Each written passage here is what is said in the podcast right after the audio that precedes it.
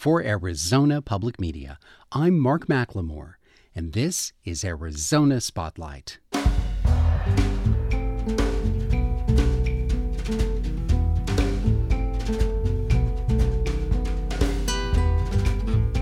Coming up, how local Holocaust survivors cope with 80 years of trauma.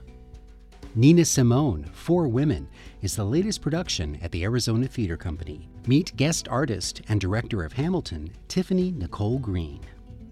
And conversations with two authors featured at this weekend's Tucson Festival of Books former NPR reporter Pam Fessler and comic book creator Henry Barajas. Those stories are next on Arizona Spotlight. Some of our friends and neighbors in Tucson carry inside them indelible and horrific memories, ones which must not be lost to the world when they leave it. According to the Tucson Jewish Museum and Holocaust Center, there are 70 Holocaust survivors currently living in southern Arizona. Next, the only local survivor of the Auschwitz concentration camp, 97 year old Tucson resident Bill Kugelman, will share his feelings with Itai Sofer. In April, Jewish people around the world will observe Yom HaShoah, which commemorates the Holocaust and the dwindling number of survivors who are still with us. In the Auschwitz Birkenau concentration camp alone, more than 1 million Jews and members of other ethnic minorities were murdered. Bill Kugelman was only 20 when he was freed from confinement by the Allied forces, but even now, 77 years later, the memories of the death camps keep Kugelman awake at night. I woke up the other day biting my hand because somebody was violating me in the concentration camps. Kugelman remembers that day in 1945 when the Allies freed him and other remaining family members from the concentration camps. There was no enthusiasm. We weren't greeting, oh, I'm happy, I'll be free. All I knew, I was hungry and rags. And I lost a brother. Despite a tattoo on his arm from Auschwitz still visible, Kugelman tries not to remind himself of the atrocities he experienced while still just a teenager. You try to eliminate those thoughts in your daily life. You pretend you weren't there. Otherwise, you'll get, go bonkers. While still battling these memories, Tucson Holocaust survivors feel obligated to teach children about their experiences. 77 year old retired elementary school teacher Teresa Dulgoff, born in 1944 during the Nazi invasion of Hungary, has devoted much of her time to Holocaust education in classrooms. I went over to the middle schools from time to time and sometimes when teachers went to other schools, but most of the time I stayed at Liberty and Apollo. And I went every year and I talked about so the kids know about it. Dulgoff believes that teaching kids about the Holocaust also involves recognizing the signs of discrimination and hate festering in a society. Because they need to understand that this happened. They need to understand that it starts little and it builds up and don't don't let it build up. I mean, you have to stop it before the ball starts rolling. I mean, Hitler didn't start killing. He started collecting them, then making them work, then making them target for things. He didn't do it eventually. It all built up. According to the Tucson Jewish Museum and Holocaust Center, in the almost 80 years since the end of World War II, Pima County has been home to at least 260 Holocaust survivors. Many of these survivors have interacted with each other each week in a Zoom discussion group led by Sharon Glassberg, a clinical therapist at Jewish Family and Children's Services of Southern Arizona. They suffer quite a bit. Um, they suffer in their lives with survival guilt. They've suffered with anger, um, you know, just a lot of anger that has come out in different parts of their lives. When they're in a forum together, I think it's a, a time for them to be lighter about it. because they know each other and they know that each of them um, has gone through something that would be unimaginable to most people. During these weekly discussions, survivors share details about their experiences that sometimes they haven't even shared with their children and grandchildren. After, you know, the war, after liberation, um, as they became older and settled in their new communities, the thought was, let's put it all behind us. The thought was, let's pull up our bootstraps, let's not talk about it. We have new lives to begin. Glassberg worries about the future of the survivors' stories and says it is up to the generation that could hear their accounts to pass along the memory of the Holocaust. I fear that when the survivors are gone, that we're not going to have the stories being told we are empowering all of the students that when they hear a survivor, they are now responsible for telling that story. For Arizona Spotlight, I'm Itai Sofer. Nina Simone passed away in 2003. In her life, she was a thought leader and a force of nature who expressed herself primarily through music and poetry. One of her most famous songs lies at the center of a new production by the Arizona Theatre Company. It's called Nina Simone Four Women. In keeping with ATC's commitment to bringing guest artists of renown to their stages in Tucson and Phoenix, the director of this play with music is Tiffany Nicole Green. Her resume includes helming both new creations and classics in equal measure. Most notably, Green is also the director for one of the touring companies that is taking Hamilton, an American musical, to cities across the nation. I'm an artist who's incredibly interested in and dedicated to humanity, societal change. I am a, a social activist through my work, but mostly I want to create opportunities for audiences to see themselves, to spend some time with our imperfections and our fears and our failures and really be able to connect and potentially either heal or understand someone in their life, you know, by way of these characters on stage. I'd like you to look back in your life, Tiffany, and share with us the moment when you think you first became aware of who Nina Simone was and what her artistry involved. So, this is sort of a funny answer. There's an old movie called Point of No Return and it's about this woman who's forced to be an assassin, from what I can remember. And um, she doesn't want to do it, but she has to. And she loves Nina Simone. She listens to it to calm her. And so that was really my introduction to Nina. This movie that had like so much of her music, and there are moments where this woman's like falling apart, and she's playing Nina, and she's pointing a gun out of a window. It's like really intense and crazy, and um, and so that was really my introduction to Nina. And then I started to look up her videos and actually watch her perform, which I think is so different. I think to fully experience Nina, you need to pull up a video, you know, and watch her perform. She is everything that I say I want to do in my in my work. She's gritty, she's honest. Sometimes it's ugly and she's okay with that. Um, and she's in search of unearthing those imperfections and demanding better. In one of her interviews, she talks about looking at her audience. And she's like, when I look at them, I want them to know I know who they are. I see them.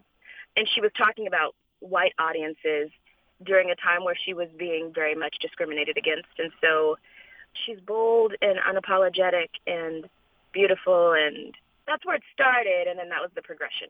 Uh, well, I can tell you from my experience as a jazz disc jockey, I would say the two most popular vocalists that people would request would be Billie Holiday and Nina Simone.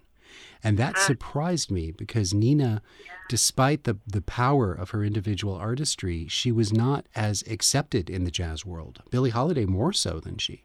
Um, yeah. She was viewed as um, someone who was telling stories that were not deemed comfortable for audiences at the time or now even. Yeah.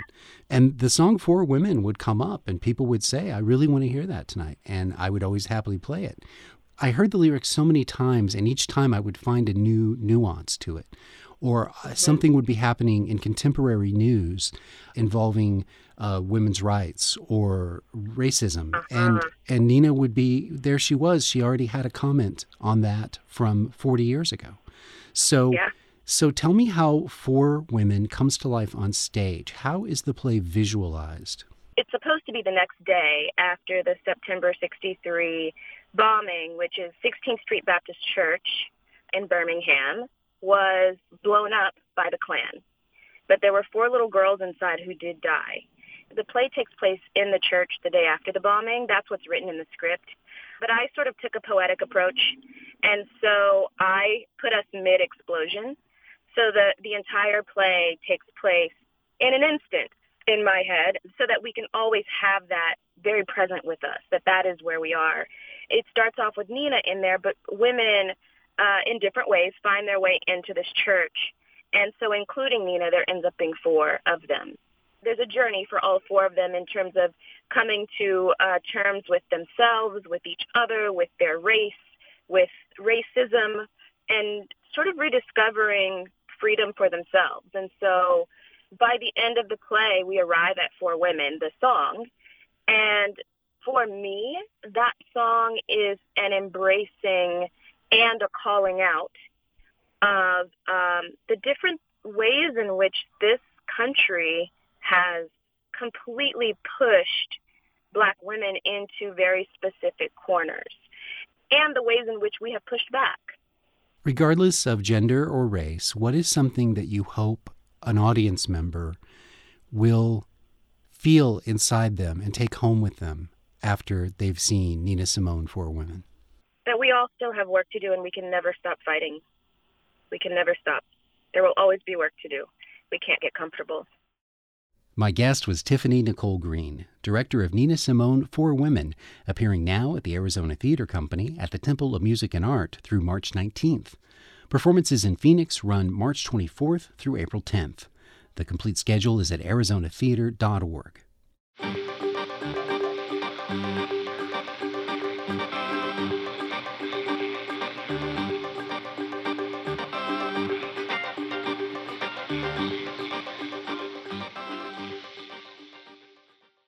The Tucson Festival of Books will be taking over the UA campus this coming Saturday and Sunday, presenting hundreds of authors and vendors, all invested in celebrating the written word. Next, we'll introduce you to two authors who will be appearing this coming Sunday. First, a familiar voice to longtime NPR listeners, journalist Pam Fessler. Her book, Carville's Cure, tells the story of a place in Louisiana that housed and treated people living with Hansen's disease, also known as leprosy, for more than 100 years. It is also the place where a cure for the disease was discovered. Pam Fessler is interviewed by her former NPR colleague, current AZPM reporter Duncan Moon. Pam, I'd like to start by asking you to read a selection from the book. Um, it's at the very beginning, I think it really dramatically lays out the fear, the cruelty, the stigma that has always seemed to be attached to leprosy, and I guess what we now call Hansen's disease. I understood all of this in a sort of abstract sort of way, but the, this paragraph really brings it all to life for me. So if you'll read that, I'd appreciate it. Sure. Clara Mertz arrived in New Orleans in February of 1893, locked in a Southern Pacific boxcar and listed as freight on the bill of lading. When she got there, the train car was quickly emptied and disinfected, and the young woman was loaded into a carriage to be taken to the city's pest house on Hagen Avenue. The pest house was really just a collection of decaying wooden shacks located on a muddy piece of land on the outskirts of town and surrounded by rotting trash. Everything was done with the utmost secrecy. For if word got out about the new arrival, it would be disastrous for the railroad.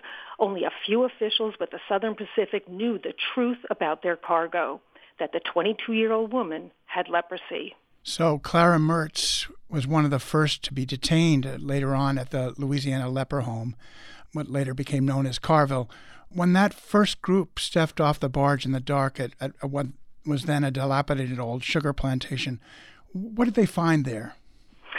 Well, it, it, was really actually quite extraordinary. Um, the state had purchased this plantation to put the leper home because they couldn't find any place um, inside uh, New Orleans, which is where they wanted to locate it, because people didn't want people with leprosy anywhere near them. So when they got to this plantation, which was about 70 miles um, up the river from New Orleans, the patients found there was an abandoned mansion. It was rat and snake infested. It was basically unlivable. And the patients had to be put in the old slave quarters. They were actually more livable than the mansion. And essentially the, the patients were left to fend for themselves. I mean, it was a mosquito infested area. The neighbors in the area were actually very hostile when they found out that the state had brought leprosy patients to this old abandoned plantation. They had been told, in fact, that it was going to be an ostrich farm. So people came down to the to the dock to see the ostriches come in and were were shocked to see what they what they found. Exactly. but it was the only way they could buy the plantation. The state could buy the plantation. Absolutely amazing. Now, we know now that Hansen's disease is one of the least contagious diseases and on top of that, pretty much 95% of human beings have a natural immunity to it. So um, and as you say in the book, not one medical worker or staff member um, became infected at Carville during its more than 100 years of operation. Yet the fear, the, uh, the misinformation, the scorn, they've all stuck to the disease like, like perhaps no other. Do we know why that is? I think part of it was ignorance people did not know it was hardly contagious. Um, there was a belief, um, especially around the turn of the century, between the, the uh, 1800s and the 1900s, that it was highly contagious. And that was partly because the germ theory was just emerging where people and, and science recognized that germs could transmit um, from one person to another. So there was great fear of a lot of contagious diseases at the time. People might develop very ugly nodules on their skin. Um, they can get claw-like hands. They can go blind. I mean, it can be scary in a very advanced case. We also had prejudice at the time against immigrants. This is around the turn of the century, and there was this belief that immigrants coming into the United States that they were also bringing in um, deadly diseases, and people used that to um, denigrate certain groups of immigrants, especially those who came from Asia. And leprosy was caught up in that campaign. And then we just have the mythology that has followed leprosy for centuries. Um, and a lot of it goes back to the Bible, in which people were with leprosy. It was depicted as a sign that this was a reflection of somebody being morally uncleaned and somebody who needed to be banished from the community. Scholars now believe that what was described or what is described as leprosy in the Bible actually was referring to another disease, other skin diseases, because it's actually not at all like leprosy. So, for much of its existence, it seems like Carville was more of a, a prison or a, or a detention center, you know, a place of isolation, loneliness. People had to leave their families on short notice. Sometimes they never saw their families again. So, much more of a, that, that prison sense rather than a place of, of healing. And yet, for others, it was also a refuge. You know, they found some sort of solace and fellowship there. Can you explain that dynamic? People were confined there. Some of them were brought there in shackles. There was a, um, a fence around the grounds. This is this plantation was about 350 acres, but there, it was all fenced in. There was barbed wire on the top, and and you weren't supposed to leave. And if patients did and were caught, they were actually put in a jail inside Carville as punishment. But that said, it was simultaneously a haven for a lot of these patients. And that's because the world outside was very cruel to people with leprosy. But inside the grounds of what we call Carville, because that was the name of the town where it was located, um, they were with other people who did not look down upon them, who did who treated them as as human beings and were not repulsed by the fact that they had leprosy. Many of these patients, they actually knew it was not that contagious. They could see that the people around them, the, the nurses and, and the doctors, were not getting um, uh, the disease. They knew it wasn't that, um, that contagious. The federal government took over this facility in 1921, and it became the National Leprosarium for the United States. They introduced a lot of activities. They had movies, there were plays, dances, softball teams. They allowed the patients to to build a whole world inside. So this was their community. This was their home. And so there was this kind of juxtaposition of it being a very tragic place, but also a very comforting place. Plus people got good health care there. It became the place where this cure was developed. Well, I, I you know part of it was that it was run by the federal government. It was actually the U.S. Public Health Service. There were doctors there. There was a, a hospital. There was a laboratory. So it was actually in the 1940s that the doctors at Carville started experimenting with a new drug called Promin. It was like an antibiotic. At first, it didn't work. Um, they tried it with a few patients, but gradually over the next few months, some of the patients started almost miraculously getting better. Patients that had these lesions all over their faces, the lesions began to disappear. The numbness that some of them felt in their um, hands and their and their legs started to go away. It didn't work for everyone, but it, it did work for some people, and it was really the beginning of what we call, that people called it the miracle of Carville, and it's the beginning of the treatment that we now use today that, that in fact can cure the disease. Well, let's come around full circle. So we started with Clara Mertz and her arrival in New Orleans. Whatever happened to Clara Mertz? What was her final um, disposition? When she was first put on this barge from New Orleans to go up to what would be the new leprosy hospital run by the state, some reporters actually wrote a story about the patients being transported.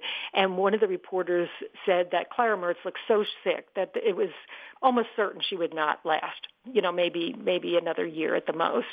She in fact did last uh, and lived for about ten more years before she died, and she is buried actually at the um, Carville Hospital, which is still there today. It now is a one National Historic Site, but it's also a National Guard site run by the state of Louisiana, and there is a museum there where people can go and it's a pretty extraordinary place.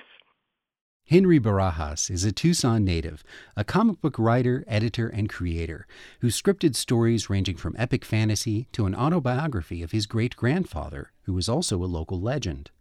Barajas also wrote a free mini comic featuring Marvel's The Avengers. It was given away to kids in New York City who received their COVID vaccinations.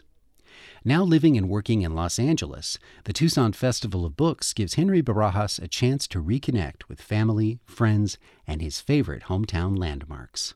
I am the author of La Voz de Mayo Tata Rambo, a collaboration I did with Jay Gonzo, and the uh, co-creator and co-author of Helm Greycastle, a Latinx fantasy graphic novel. Uh, the short elevator pitch for that is uh, What if Mordor had a south side? that was my next question is how would you say that a Latinx perspective comes to play when you're writing high fantasy? Give us a, a little bit more on that. When I was a kid, I was a huge fan of fantasy. I loved Tolkien's Lord of the Rings, but it wasn't until I started playing D&D with some friends that uh, I started looking through the source books and looking through all the mythology, and I, I didn't really see myself in it in an age where a representation matters. So I wanted to find a way that was logical and fun, including some Mesoamerican history. And while I was doing research for La Voz de Mayo, I saw that the Yaquis were documented by Spanish settlers during the Inquisition. So I have never known that, and it also got me to thinking that I never knew anything about Mesoamerican history. So while researching that, I realized, oh, this really lends well to a fantasy movie or genre, and I wanted to find a way to incorporate that. So the, the idea was, what if Spanish conquistadors didn't conquer Mexico? What if the Aztecs uh, and the neighboring villages uh, beat Cortez and were able to thrive a little longer? And what if just above them was this magical fantasy world and these two things clash? When you were writing about your grandfather's story, what were the bigger challenges that you faced in that format? Um, having to collect together historical documents, perhaps, or even do interviews with uh, elder members of your family? Yeah, all of that. because uh, the tradition of Native American and even Mexican American uh, and indigenous people is a lot of the stories you hear are verbal, oral history. Growing up as a kid, I heard from my family that my great grandfather Ramon Jaurigue did so many good things. He helped his community, but they never really had any proof. And as a aspiring journalist and someone who actually got to work at the Arizona Daily Star, one of the things I learned and heard in the newsroom was an old saying was if your mother says she loves you, get a second source. So all the things that my family told me, I would have to go and try to double check. I'm not trying to change history with it. I, what I was trying to do was uh, show a side that I felt was not properly documented. Ramon Jaurigue co-founded the La Voz de Mayo organization that helped uh, the Pascua Yaqui tribe uh, communicate with the local government. I was able to meet with Congressman Raul Grijalva, and he had so many positive things to say about Ramon's community activism, how he even helped him get his start. So it took uh, four years of research of going to the University of Arizona Library, to the public library downtown, talking to my family who was very torn on whether we should tell this story or not because they had a lot of uh, mixed feelings with uh, the tribe because Ramon was never properly recognized, and the people of Mayo. There was it was a community effort. The more I learned, and the more questions I kept answering and kept coming up with new questions from all these answers, I, I began to feel a weight. And I was glad that I was able to work with Jay Gonzo, who is an amazing storyteller and was able to help me actualize it. Yeah, it, it was very difficult, but at the end of the day, really um, beautiful. And and I was very, I feel very lucky that I got to have that kind of connection with uh, Ramon before he passed away and tell his story and have something for my family to hand down. If a kid is interested in what what their family was all about, they can they actually can have points to something and actually give them some facts and a cohesive story. When you meet a youngster that kind of reminds you a little bit of a young Henry Barajas, what do you want to say to that kid about following their dreams and also applying themselves to their art? I say to them they can do anything. If I can make comics, it's possible for anyone. I don't come from much, and everything I have in this comic book industry is because I've worked hard for it.